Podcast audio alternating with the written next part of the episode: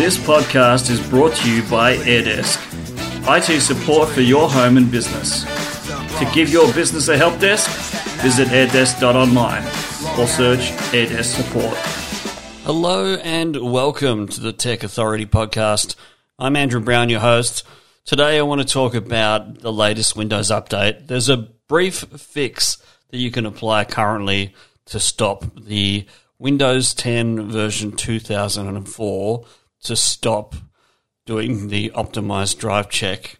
Now, this is a tool that's automatically built into Windows. It's there to help defrag the hard drive. But because there's a bug in the actual version of Windows, there's a quick and easy way to fix this. Now, there is a patch coming from Microsoft at some point, but the easiest way to turn it off is to do this. Go to Settings, select Storage, scroll down and select Optimize Drives. Click on the Change Settings button and uncheck the box that says Run on a Schedule.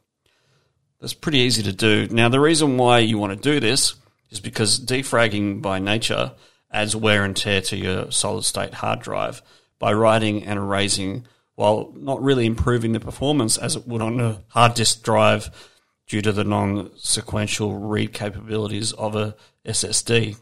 At a minimum, the repeated defrags are reducing the lifespan of the hard drive. So these are carried out once a month usually, but because it's doing it and not knowing that it's doing it, because it hasn't recognized that it's optimized, it's just going to continue to write to the disk and it's just going to make the performance of the drive disappear. Thanks for listening. We'll be back tomorrow with another podcast episode. Bye for now.